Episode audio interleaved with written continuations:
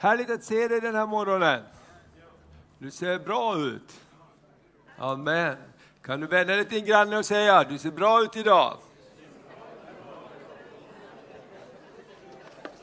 Amen. Så bra. Fantastiskt. Uh, ska vi vi ska ge Maria och hela det här teamet en applåd också. Visst är de härliga?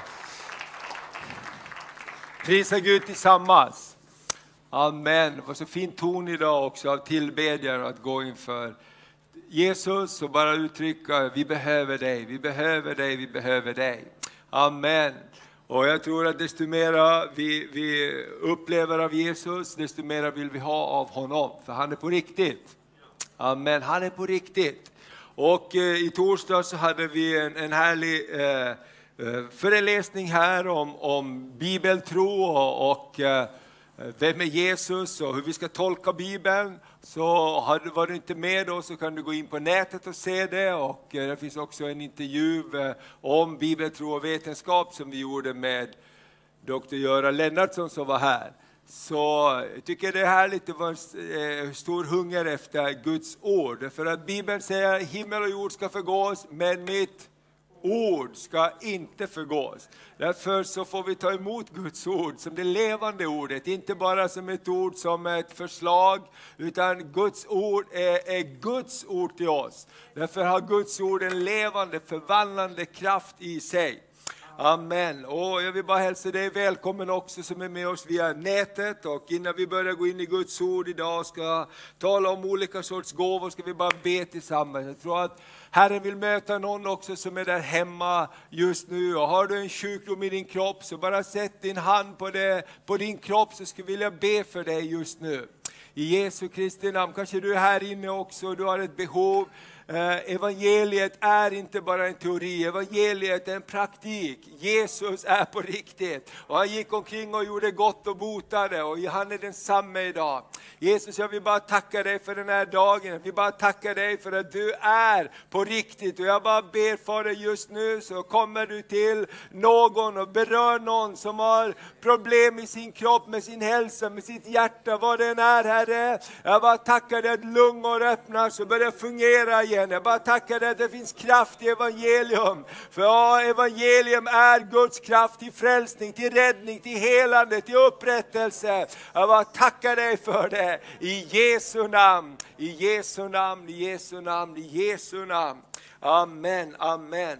Det är underbart, ibland behöver vi uppliva varandra med, med tro. Jag, jag, jag eh, var lite dålig igår, kände mig lite dålig igår och då satt jag på Youtube och lite olika all-time preachers som predikar. Shambak och de andra. You don't have any problem, all you need is faith in God. Amen. Alltså det finns en kraft som blir förlöst av helande och kraft och styrka. Jag bara upplevde hur det bara kom till mig. Och jag tänker det, det är så mycket i den här världen som försöker ta tron och framförallt förväntan på att Gud verkligen är den har sagt sig vara försöker göra Bibeln till en slags teoretisk bok när Bibeln är en levande bok. Amen. Guds ord är levande. Guds ord är levande och kraftfull. Guds ord går igenom. Amen. Prisat vare Herrens namn. Visst är det fantastiskt med Guds ord, det lever. Amen. Och därför behöver vi ta emot det som ett levande ord. Amen. Och idag så ska vi prata, vi pratar ju om, om församlingen och, och församlingsuppdrag och kallelse. Och eh, nästa söndag ska Maria tala om den betjänande församlingen. Eh, och kyrkan. Idag ska vi tala om eh, olika sorters gåvor som Gud har lagt i församlingen. Och ibland är det, eh, är det så att vi blandar ihop de här gåvorna, betydelsen av gåvorna och vi lever i ett samhälle som har ett stort jante. Jantelagen, har du hört talas om det? Ingen ska vara för mer än någon annan, alla ska vara lika. Men det är inte så, ingen av oss är lika. Hittar du någon som är precis som din spegelbild i det här rummet, då är du antingen en enäggstvilling eller så ser du fel. Eller hur? Vi är alla olika. Vi är alla olika. Och jag tycker det där är så jätteviktigt att vi bejakar olikheterna, för olikheterna gör en helhet. Vi pratade förra söndagen om att Kristi kropp byggs av levande stenar. Vi är levande stenar som fogas ihop till ett Guds tempel. Guds tempel är inte gjort av människohänder, det är inte en byggnad i första hand, utan det är människor som kommer tillsammans med olika gåvor. Och jag tycker det är så viktigt. Och vi har också, ibland så pratar vi och generaliserar, vi säger att, att alla är ledare till exempel. Jag har sagt det, du har hört det många gånger, men det är inte riktigt sant. Vi är alla ledare till en viss nivå, men det finns olika gåvor.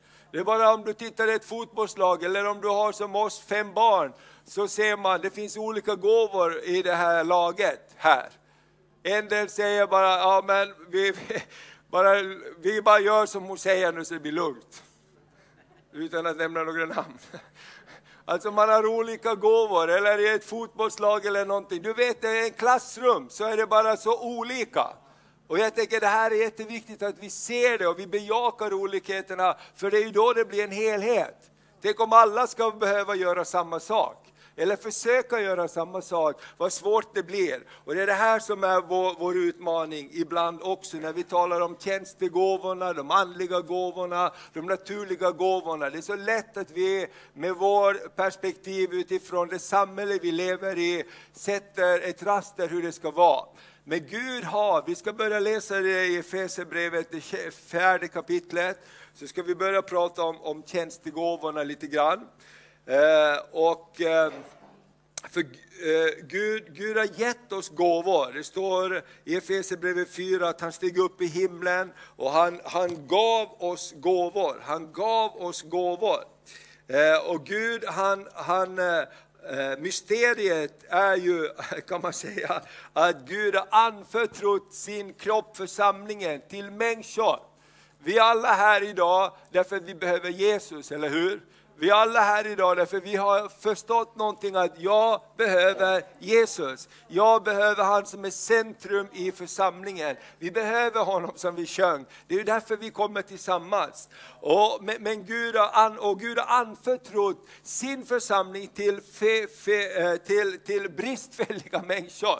Visst är det ganska, eh, han är en verklig Gud av tro som tror på oss människor, att ta hand om hans fantastiska eh, gåva som är Kristi kropp. Men det är också någonting till där. Gud finns i församlingen genom den helige Ande. Han delar ut gåvor, han delar ut olika tjänster för att det ska fungera. Så om vi läser här i Efesierbrevet 4 och från vers 11 eh, så står det så här. Eh, i vers 10 står det, han som steg ner är också det som steg upp över alla himlar för att uppfylla allt. Och i vers 11, och han gav några, kan du säga några? Några till apostlar, andra till profeter, andra till evangelister och andra till herdar och lärare. Här har vi fem olika tjänster. Vad skulle de här tjänsterna göra? Vi läser vidare. För att utrusta de heliga till att fullgöra sin tjänst att bygga upp Kristi kropp. Tills vi alla når fram till enheten i tron och i kunskapen om Guds son, som en fullvuxen man med en mått av mognad som motsvarar Kristi fullhet. Det är det som är målet med tjänstegåvorna, att bygga upp Kristi kropp. Så vi alla kommer fram till enheten i tron och kunskapen. Det är därför vi behöver kunskap, det är därför vi behöver lä läsa Bibeln, därför vi behöver lyssna på predikningar, därför behöver vi komma till kyrkan, därför vi behöver utrustas. I, i, i torsdags så, så, tog vi ett exempel, till exempel Filippus som gick ut på, på den tomma gatan där den etiopiska hovmannen kom och han läste Jesaja bok och Filippus gick bredvid. Han var ganska frimodig, han gick bredvid vagnen på en tom väg, det var liksom ingen annan där. Han gick och lyssnade och sen knackade han på dörren och frågade, äh, förstår du vad du läser? Och han sa, hur ska jag kunna förstå om ingen undervisar mig? Och han bjöd upp honom i vagnen och det står att utifrån detta skriftord så började Filippus förkunna evangeliet för honom. Och resultatet blev när de kom fram till ett vatten att den etiopiska hovmannen sa, stopp! här finns vatten, jag vill bli döpt. Amen. Och då tänker jag så här, hur predikar man evangeliet utifrån gamla testamentet? Så att reaktionen blir, jag måste få bli döpt till Kristus. Jag vill bli döpt i vatten. Om man menar att den etiopiska hovmannen tog evangeliet till Etiopien och den väckelse som sedan bröt ut på, på norra eh, Afrika och så vidare genom historien. Tänk att någon vågar knacka på en dörr och fråga, förstår du vad du läser? Det är därför vi behöver undervisning, därför behöver vi tjänstegåvorna som kan öppna upp saker så att vi blir utrustade. Och så att vi blir fullvuxna, som det står, eh, mått av manlig mognad som motsvarar Kristi fullhet. Då är vi inte längre barn som kastas hit och dit och dras med av varje vindkast i läran. När människorna spelar sitt falska spel och listigt förleder till villfarelse. För det är den miljö som vi lever i. Eller hur? Alltså, du vet alla konspirationsteorier som kommer via telefonen och alla möjliga saker. Folk tror det och det och det och det och så vidare. Och, och det står att, att det är den miljö vi lever i.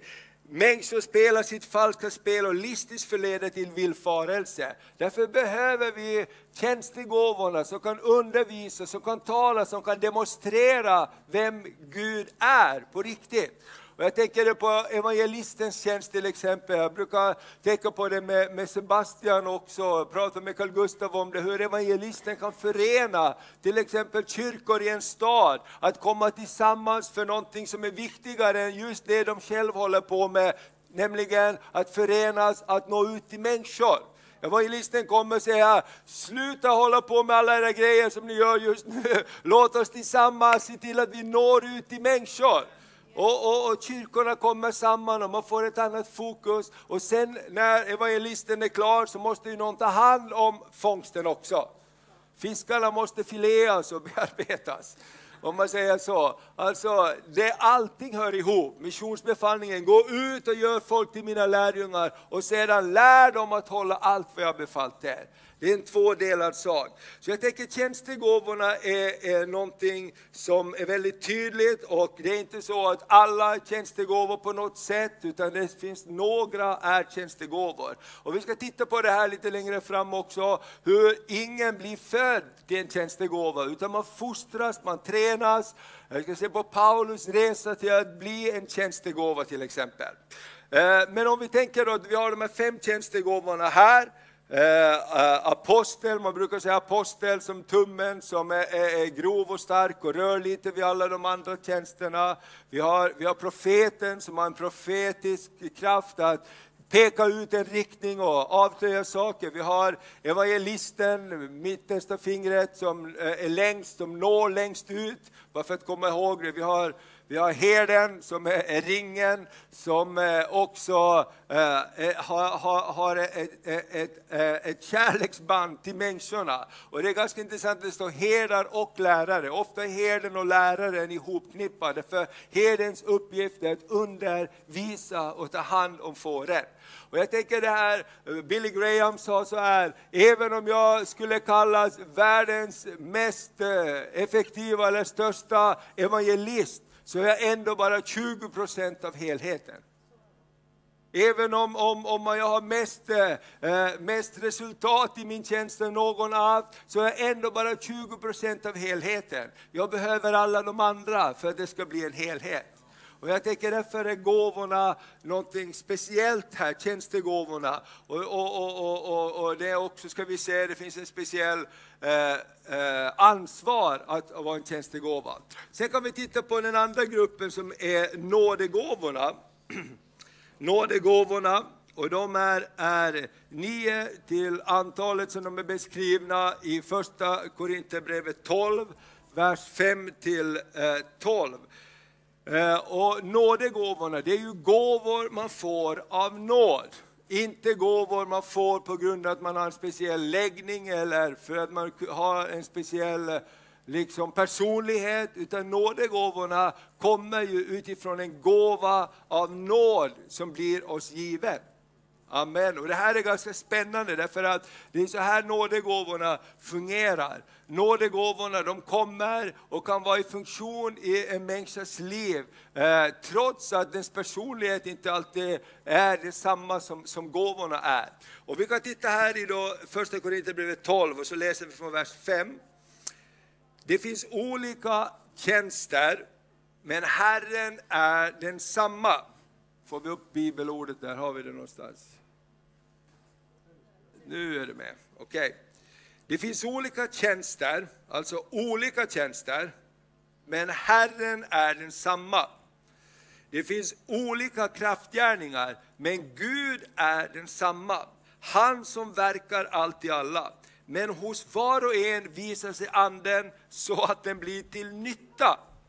Den ena får av anden ord av vishet, den andra får ord av kunskap genom samma ande. En får tro genom samma ande. En får gåvor att bota sjuka genom samma ande. En annan att göra kraftgärningar. En får gåvan att profetera. En annan att skilja mellan andar. En får gåvan att tala olika slags tungomål, en annan att uttyda tungomål. Men i allt detta verkar en och samma ande som fördelar sina gåvor åt var och en som han vill. Kroppen är en och har många delar, men trots att kroppens alla delar är många utgör det en kropp. Så är det också med Kristus och, och, och församlingen. Alltså de här olika gåvorna, vi kan titta på det här. Alltså en får av anden ord av vishet. Och det har inte med hur mycket utbildning och många akademiska poäng du har. Du kan få en andlig vishet att dela med dig. Och ibland så kan man till och med ibland prata med ett barn eller en, en, en yngling och man hör, här kommer det ut visdom ur den här personen.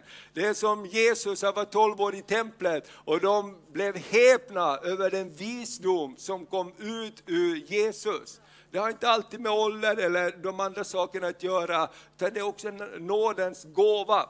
Eh, den andra får ord av kunskap och, och, och, eh, här har vi ju det som vi brukar kalla kunskapens ord när vi brukar be för sjuka. Och det så kan det vara det, det så kan det också vara kunskap på andra områden att göra rätt sak i rätt tid. Och det finns så många fantastiska vittnesbörd också om människor som har bett till Gud om lösningar på problem. Och så kommer det ett ord av kunskap. Jag läste om en sån här eh, ingenjör vid NASA som de hade ett stort problem med satelliterna. Och, och han bad, han bad och han sa till bönegruppen Emma, nu får vi inte koll på de här grejerna, vi vet inte hur vi ska lösa det här. Kan ni hjälpa oss att be för det? Du har hört om sådana saker, man kan be och så kommer det plötsligt en tanke, det kommer plötsligt kunskap också in i olika situationer. Så här ska vi göra och det ger en lösning. Så jag tänker vi, vi ska inte heller bara begränsa, kunskapens ord är bara till exempel för helande eller någonting annat. Kunskapens ord kan vara mitt i ditt arbete. Amen. Kunskapens ord kan vara i familjen, på olika andra eh, delar så står det så här, eh, en, eh, genom samma ande. En får tro genom samma ande. Trons ande kan komma över en person i en speciell tillfälle. Jag kommer ihåg en gång så var vi i, i, i, i Ryssland, i Viborg, och, och eh, eh vi hade möte på ett torg. Och, och, och, vi var med bibelskolan där och så plötsligt så kom det en vind, en riktig virvelvind. För, för folk lyssnade och så kom den där vinden och alla liksom bara gjorde så här och folk som hade sina grejer på torget började hålla i alla sina korgar och allt vad det var. Det var nästan liksom demoniskt. Va? Och, och min kompis Pertti där som jobbar tillsammans i bibelskolan, bara det var som trons ande kom över honom. Han bara ropade ut i vinden, ja näpsade vind! Tyst, puff! Så blev, det, så blev det lugnt igen på torget. För det var, det var liksom, du vet, så här, du håller på och talar och vittnar om Jesus och predikar och folket lyssnar. Sen kom bara den där vinden in och ingen lyssnade, för alla var liksom upptagna. Och han bara tog auktoriteter, det var som trons ande kom över honom. För han var en ganska lugn person annars. i det. Och jag tänker så här, det är trons gåva och den faktiskt är tillgänglig för oss alla. Det är inte så här, hej jag heter Thomas, jag har trons gåva. Utan alla vi, vi kan få ta del av trons gåva i olika situationer. Och, och, och den behöver upplivas i, vår hjärt, i vårt hjärta. Och, och, och, vi behöver bejaka den också. Den finns starkare över vissa personer än av andra. Det är väl också härligt? Om man säger så här, du behöver hjälp med någonting, så ofta vet du till vem du ska gå för att få hjälp med det du behöver. Därför du har lärt dig över den här personen, där finns den här nådegåvan i funktion och över den där personen finns någonting annat. Och jag tycker det är så vackert. Och så står det så här också, eh, eh, sen, en får gåvor, det är den enda gåvan som är i, i plural, i, flertal, alltså en får gåvor att bota sjuka genom samma ande. Amen. Och det är väl härligt? Och jag tänker det enda längtar efter att be för sjuka. Gud har lagt ner en längtan att få se läkedom komma. Och alla har inte den samma längtan. Alla vill vi att människor ska bli friska, men en del har liksom en passion och en längtan för det. Gud har lagt ner också gåvor där på det området, att sträcka sig efter det. Och jag tycker det är helt fantastiskt. En får gåvor att bota sjuka genom samma ande. Och i en församling så kanske det inte alltid är pastorn eller prästen, det kan vara, det kan vara andra människor i församlingen som har de gåvorna. Att be och, och vara frimodig med det. Och så står det en annan att göra kraftgärningar. Och det ser vi inte så mycket av, men jag tror det kommer också. Det kommer också mer och mer. Tänk för gåvan att få se döda bli uppresta. Amen. Tänk för det som Bibeln talar om. När Petrus och eh, apostlarna gick på gatan så står det att man de sjuka ute på gatorna och när skuggan från Petrus föll över dem så blev de botade. Det, det är kraftgärningar, eller hur? Det är kraftgärningar och det finns andra kraftgärningar på, som jag tänker också, det handlar inte bara om helande och läkedom. Jag tror det finns kraftgärningar som är förknippade med olika situationer. Du kan få nåd att göra saker i en situation du kände, det här hade jag inte en egen kraft till. Eller hur? Det här vet jag inte ens hur det gick till, men jag bara fick övernaturlig kraft att göra det här. Amen. Och jag tänker så här, Bibeln säger att vi ska vara ivriga att få de andliga nådegåvorna. Därför de delas ut av oss av nåd, så att det blir församlingen till välsignelse. Amen. Sedan så eh, ska vi gå till en tredje grupp som vi kan kalla de naturliga gåvorna, kopplat också till nådegåvorna. Och det kan vi läsa i Romarbrevet, det tolfte kapitlet. Amen. Hänger du med?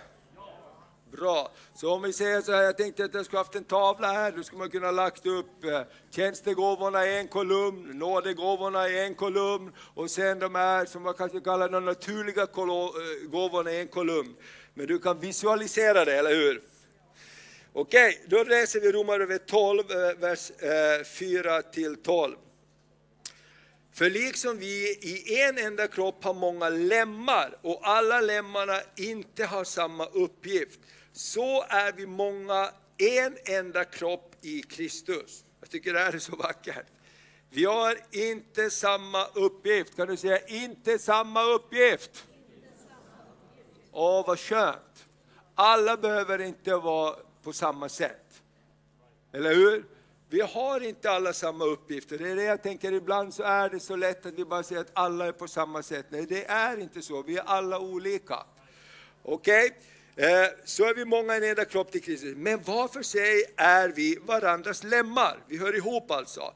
Vi har olika gåvor efter den nåd vi har fått. Att profetera i överensstämmelse med tron Alltså profetians gåva måste vara i överensstämmelse med den tro som vi har också, och den tro som är förmedlad genom skriften. Det är det som Paulus undervisar om profetia. All profetia ska prövas. Eller hur? Du ska ta emot det, men du ska pröva det. Det är ditt och mitt uppdrag när ett profetiskt ord kommer. Inte bara säga wow, det var häftigt. Ja, man kan säga det, man ska gömma det, begrunda det, man kan pröva det mot skriften. Okej? Okay? I enlighet med tron ska man profetera, den som har den gåvan. Och tjäna, att tjäna i vår uppgift, det är också en gåva, att tjäna i en uppgift. Jag tänker på alla fantastiska människor i församlingen som bara känner som sin gåva att tjäna och betjäna. Jag ser på Ulla-Britt här, hon, hon tjänar, tjänar i second hand-affären därför hon har ett hjärta för mission, hon har ett hjärta för att människor ska få bli hjälpta. Och man får nästan säga till henne, Ulla-Britt så, så måste du ta det lite lugnt här, du är, du är, du är liksom pensionär nu. För några år sedan, typ 20 år sedan. Nej, men jag tänker, det, det är ett sånt exempel på ett tjänande hjärta. Sånt otroligt, och det finns så många i församlingen som har det tjänande hjärtat. Och det är en gåva.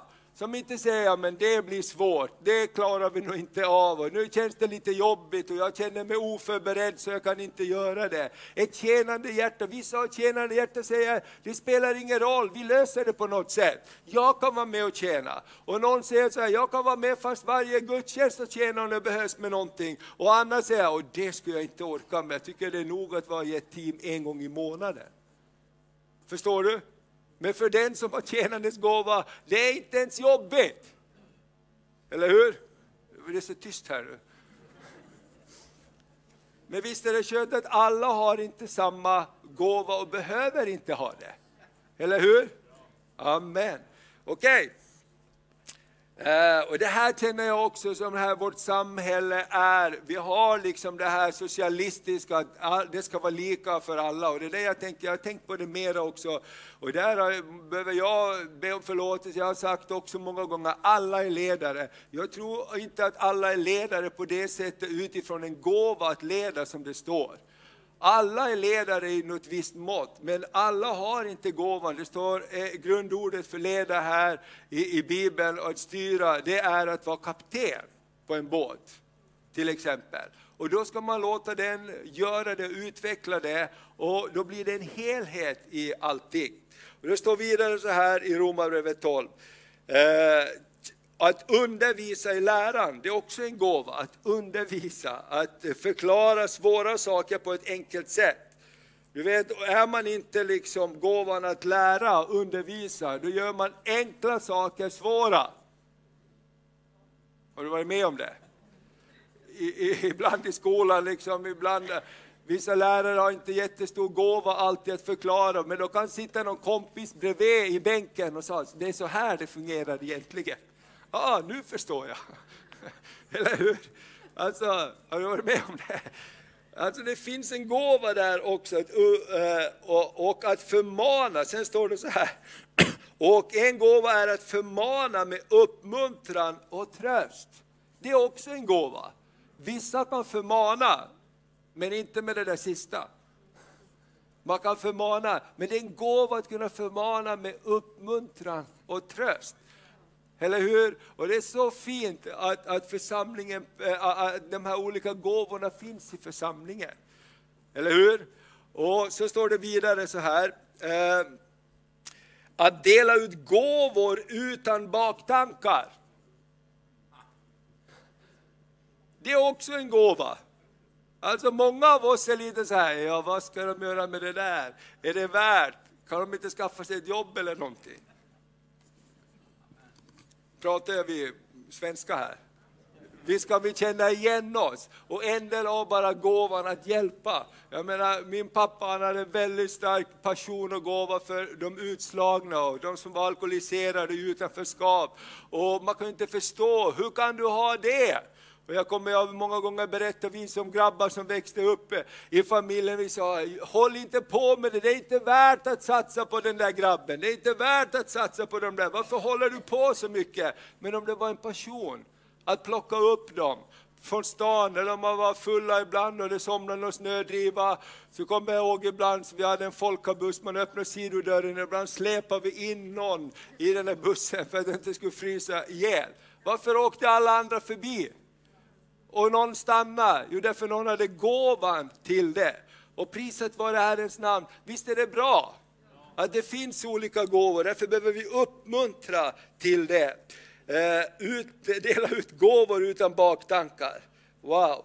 Att vara hängiven som ledare, det är också en gåva, att vara hängiven som ledare. Amen. Eh, eh, att visa barmhärtighet med glatt hjärta. Eller att visa barmhärtighet med glatt hjärta. Amen. Det är också en nådegåva. Jag hoppas att när vi pratar om de här sakerna, någonting klingar in i ditt hjärta och säger, jag tror de här sakerna skulle ha jag i mitt liv, som jag skulle vilja utveckla. Amen. Och, och att visa barmhärtighet med glatt hjärta. Älska varandra upp riktigt, Avsky det onda, håll fast vid det goda. Var innerligt tillgivna varandra i syskonkärlek. Överträffa varandra i ömsesidig aktning. Var inte tröga när det gäller iver. Var brinnande i anden, tjäna Herren. Ska vi säga det igen? Vi kan säga det tillsammans. Var inte tröga när det gäller iver. Var brinnande i anden. Tjäna Herren.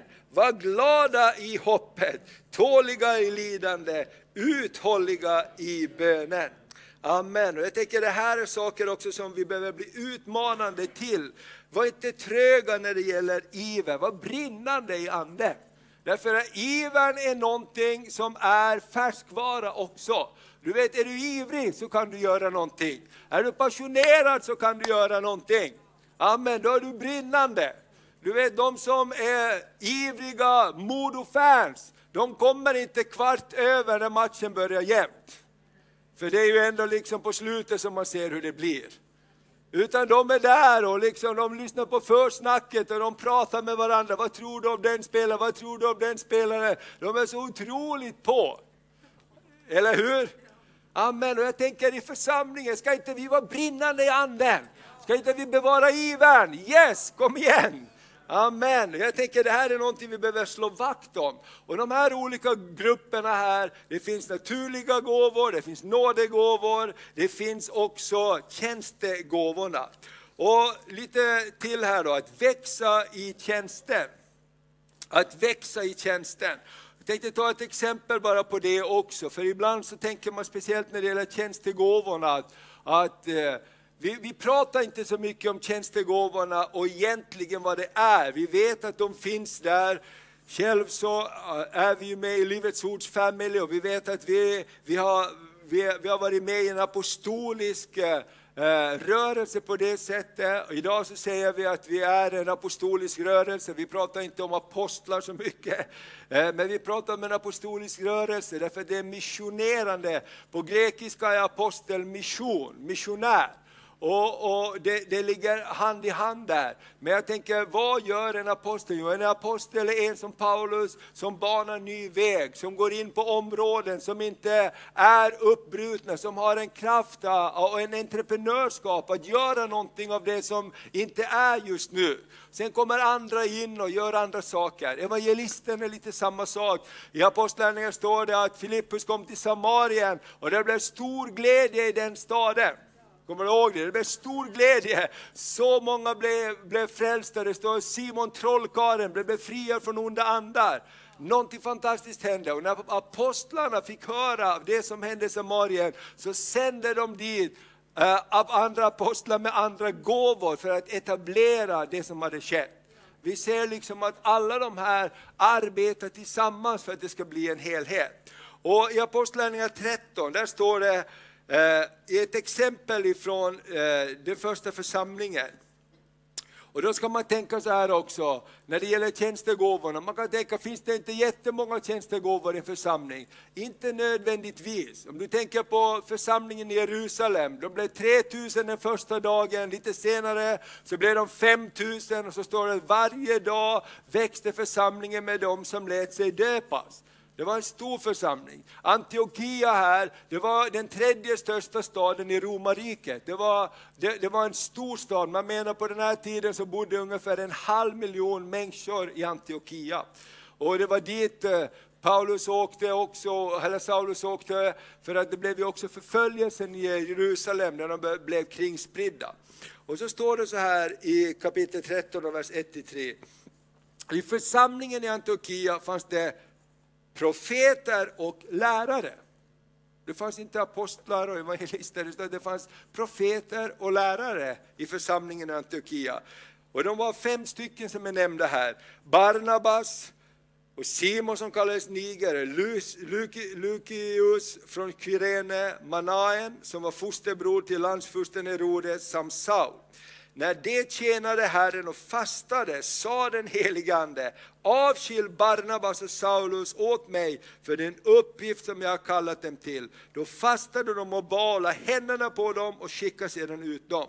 Här så förvandlas Paulus tjänst från att ha varit lärare eller profet eller vad han var i det här teamet till att bli utsänd. Och härefter så kallas han inte en Saulus utan han får namnet Paulus och han kallar sig själv aposteln Paulus. Alltså han blev utsänd med ett budskap. Mission blev hans liv. Och i, apostla, och, och i, i Romarbrevet kapitel 1 och 1 så står det, vilket han börjar alla sina brev typ på samma sätt. Det står så här, från Paulus, Kristi Jesu tjänare, kallad till apostel och avskild för Guds evangelium. Amen. Hur började det? Det började inte att han var en apostel. Det började med att han var i tjänst i församlingen. Och så kallade Gud honom och, och, och det, det, blev en transformation så att han kallar sig själv senare Jesu Kristi apostel avskild för Guds evangelium. Och jag tänker så här, vi behöver mera av den här sorten. Jag tror att Sverige står och världen står inför den starkaste och största skördetid som vi någonsin har upplevt innan Jesus kommer tillbaks. Vi behöver många som vågar starta nya församlingar, som behöver gå in och profetera och tala ut Guds rike och demonstrera Guds kraft också, så Gud blir på riktigt. Och jag tänker där också, jag, jag, läste en bok om, om väckelser i Sverige, om till exempel Estadius som har en stark, stark väckelse i norra Sverige, där människor håller på att supa ihjäl sig. Och han predikar omvändelsens budskap, han predikar om Guds fruktan på ett otroligt sätt. Och tusentals och åter tusentals människor kom till tro. Och, och senare så alltså skriver polismästaren när han slutade, för att alkoholismen gick ner och våldet gick ner och kriminaliteten gick ner. Och han sa, nu sa han, så predikar man inte längre och skäller ut folket i kyrkorna, men de är nästan tomma. Och vi har mera problem i samhället igen. Alltså det går ju inte riktigt ihop. Alltså det går inte riktigt ihop alltid det Gud säger och gör. Alltså normalt sett skulle ingen komma och lyssna till ett budskap som till exempel Estadius hade. Du vitkalkade, ni är eländiga människor som bara stänger gardinerna och slår era fruar och super och grejer. Få slut på det här nu! Och folk kom därför att de kände sig träffade och gjorde förändringar. Det var därför bland annat lästadianerna, och då fastnar man ju i regler, det är därför de inte använder gardiner idag. Och det var inte för att gardinerna var, han kallade det djävulens kalsonger. Häng inte upp de där djävulens kalsongerna och så slår du din fru och så håller ni på med elände där bakom. Öppna gardinerna så folk ser vad ni håller på med i ett hus. Alltså sådana grejer, rakt på. Det var ju inte liksom det mest vackra budskapet, men folk fattar, det är, så, det är precis sant. Det är precis så vi behöver göra. Så att eh, jag tänker så här, låt oss inte försöka förklara allting, hur det ska gå till utifrån hur det är just nu. Gud kan göra långt mycket mer. Amen. Så här ser vi att Paulus växte in i tjänsten. Sen tänkte jag ta ett exempel till också. Skillnaden mellan gåvor och tjänstegåvor i Apostlagärningarna 21. Så ska vi börja landa. Apostlagärningarna 21, då står det så här, vers 8-7. Det här är ganska intressant, därför att här så ser man väldigt tydlig skillnad på eh, nådegåvor och tjänstegåvor. I Apostlagärningarna kapitel 21 från vers 8 till 11 så står det så här. Nästa dag fortsatte vi och kom till Caesarea. Där gick vi hem till evangelisten Filippus som var en av de sju. Kommer ni ihåg evangelisten, evangelisten Filippus som i början blev i Apostlagärningarna, de avskilde sju stycken diakoner som skulle göra tjänst vid borden. Han började inte som evangelist, han började som en som gjorde tjänst vid borden. Men sen blev han evangelist, han åkte till Samarien bland annat och, och hans tjänst utvecklades till en evangelisttjänst. Jag tycker det är ganska vackert det här också, saker utvecklas. Och det står så här om honom, han var en av de sju och stannade, eh, vi stannade hos honom. Han hade fyra ogifta döttrar som profeterade. De profeterade. Tänk att ha fyra ogifta döttrar hemma som profeterar. Vilken grej alltså! Nu ber vi för maten här och börjar de profetera en efter de andra. Amen. Men de hade gåvan att profetera, jag tycker det är så vackert. I en familj som tjänar Gud tillsammans, de profeterade, det fanns över dem. Kommer ni ihåg när Rune var här i torsdags för två veckor sedan så fick han ett ord att be för församlingen, att profetians ande skulle bli förlöst över församlingen. Så jag tänker när vi ber och när vi profeterar, när du ber, profetera ut. Amen. När du ber för ett problem, tala ut, så här ska det bli. Amen. Okej, okay och sen står det nästa vers. När vi hade varit där i flera dagar kom en profet. Ser du skillnaden? Fyra ogifta döttrar som profeterade, de hade nådegåvan att profetera, de var inte profeter. Men sedan, när vi hade varit där i flera dagar, kom en profet som hette Agabus ner från Judeen. Han kom fram till oss, tog Paulus bälte, band sina fötter och händer och sa, så säger den helige Ande, den man som äger detta bälte ska judarna i Jerusalem binda så här och överlämna hedningarnas händer. Sen står det vidare att alla blev jätteoroliga och började gråta och grejer och Paulus sa, sluta gråta.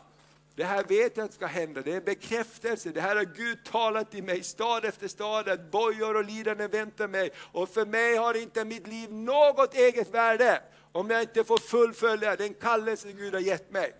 Alltså ett annat perspektiv och det tänker jag också är viktigt när vi, när vi pratar som, om skillnaden mellan tjänstegåvor, nådegåvor och också som Guds folk om man säger att man inte är i en tjänst. Det är svårt att sätta sig in, vad är det att vara i en tjänst för Gud? Vilket pris har du betalat? Vad spelar roll egentligen?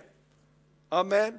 Vissa säger ibland, ja men du måste lugna ner dig, du ska inte göra si och så. Jag kommer ihåg den här, den här brodern, eh, Steve Hill, några kommer ihåg honom från Pensacola. Jag menar, han kanske inte gjorde så smart med sin kropp alla gånger, men han predikade med tårar varje gång. För han sa, kanske är det den sista gången jag får predika och mana människor att bli frälsta.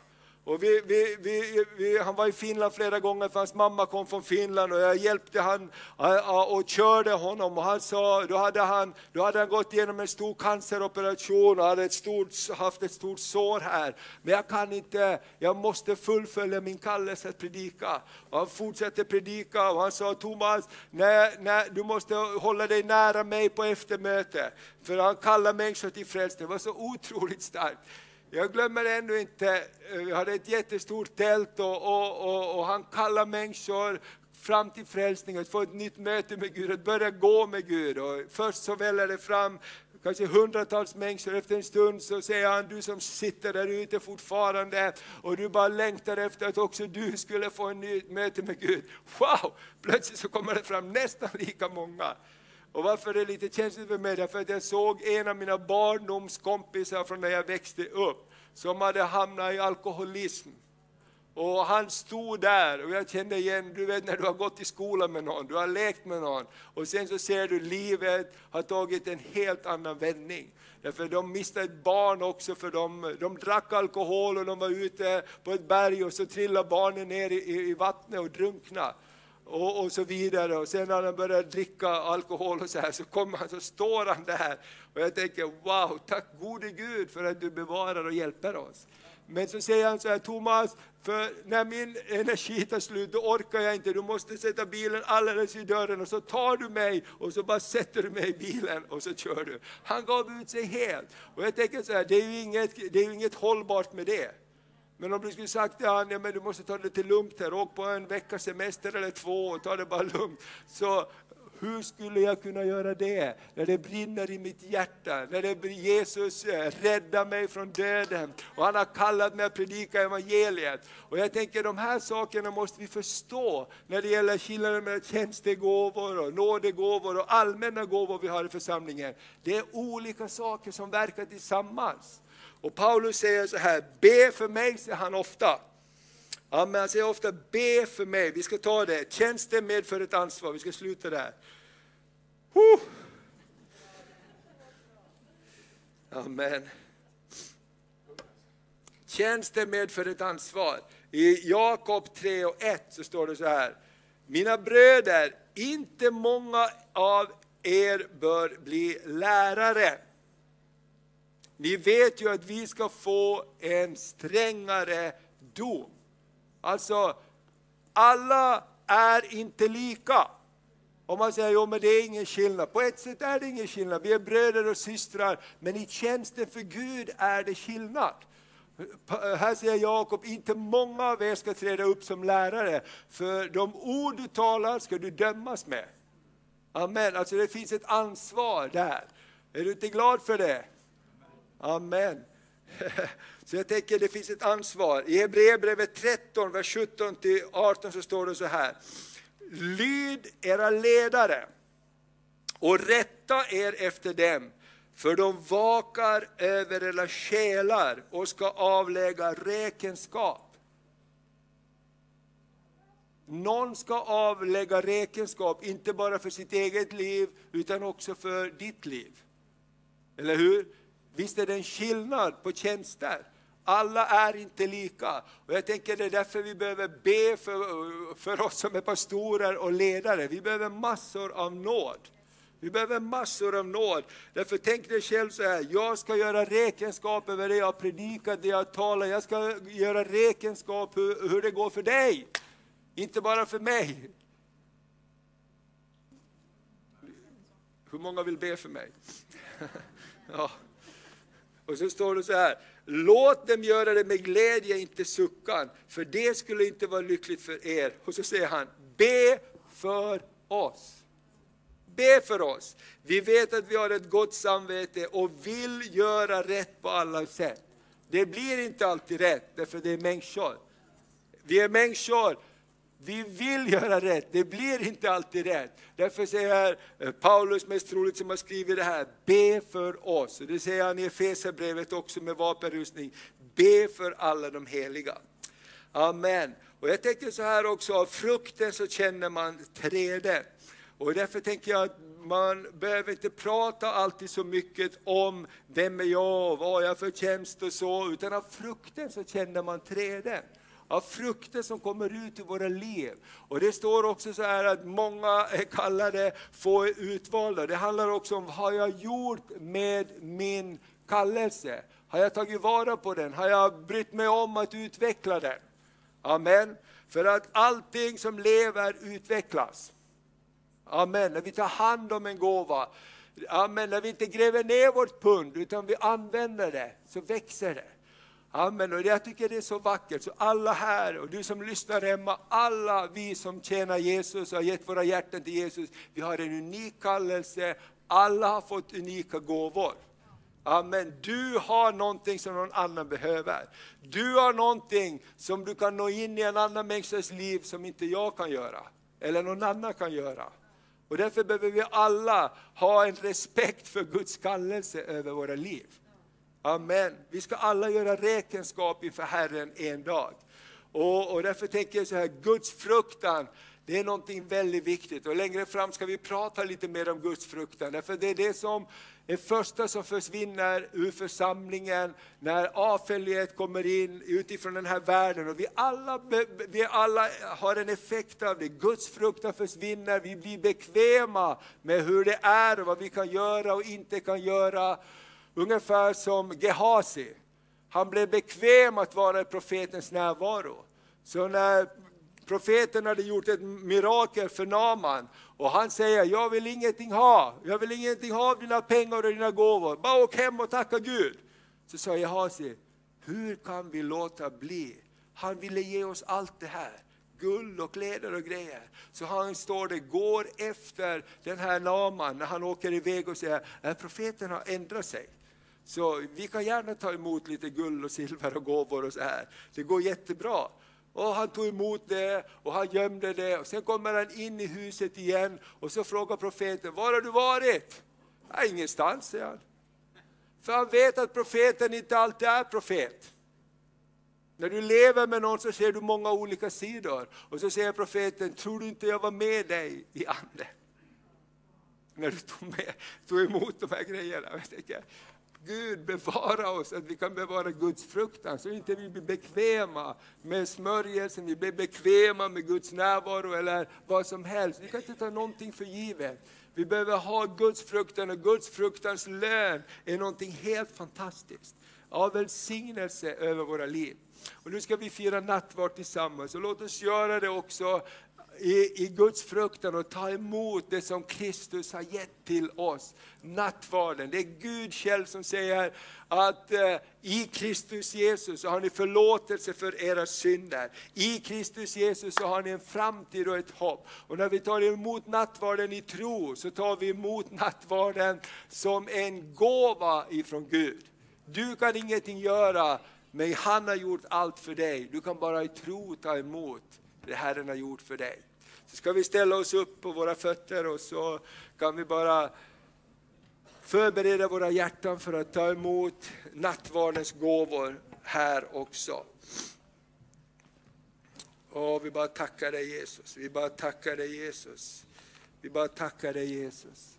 Amen Herre, vi bara tackar dig för, för det här som vi har fått prata om idag med de olika gåvorna och tjänsterna. Och, Herre, vi vill bara erkänna och bejaka att vi har olika gåvor, vi har olika tjänster och förlåt oss när vi jämför oss med varandra. Förlåt oss jämförelsens eh, förbannelse som bara drar ner oss och får oss att fokusera på fel saker. Herre, vi är alla unika och du har gett oss gåvor som du själv vet att behövs på ett speciellt sätt. Och jag bara ber att du ska hjälpa oss att ge varandra utrymme och uppmuntra varandra till, till, till goda gärningar gärningar Fader. Bejaka gåvorna Herre. Och inte försöka lägga vår begränsning på en annan människas person eller vår förmåga på en annan människas person. Herre, för du har gjort oss alla olika.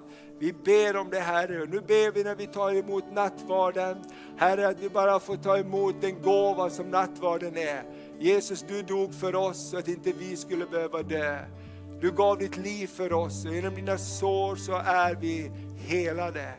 Jesus, vi bara välkomnar dig till den här platsen just nu. Jag bara ber Fader, nattvarden också, att du dukar ett bord för oss i våra ovänners åsyn. Jesu blod är en triumf, Jesu blod är en proklamation att vi tillhör Jesus. När vi tar emot brödet och vinet så säger vi att Satan är besegrad, att Jesus Kristus är Herre och det han har sagt, det kommer att gå i fullbordan. I Jesu Kristi namn vi ber, Jesu Kristi namn vi ber. Åh, vi bara tackar dig, vi bara tackar dig, vi bara tackar dig, vi bara tackar dig. Åh, vi bara tackar dig Jesus, vi bara tackar dig. Den natt då Herre Jesus blev förrådd så tog han ett bröd. Han tackade Gud och han bröt det.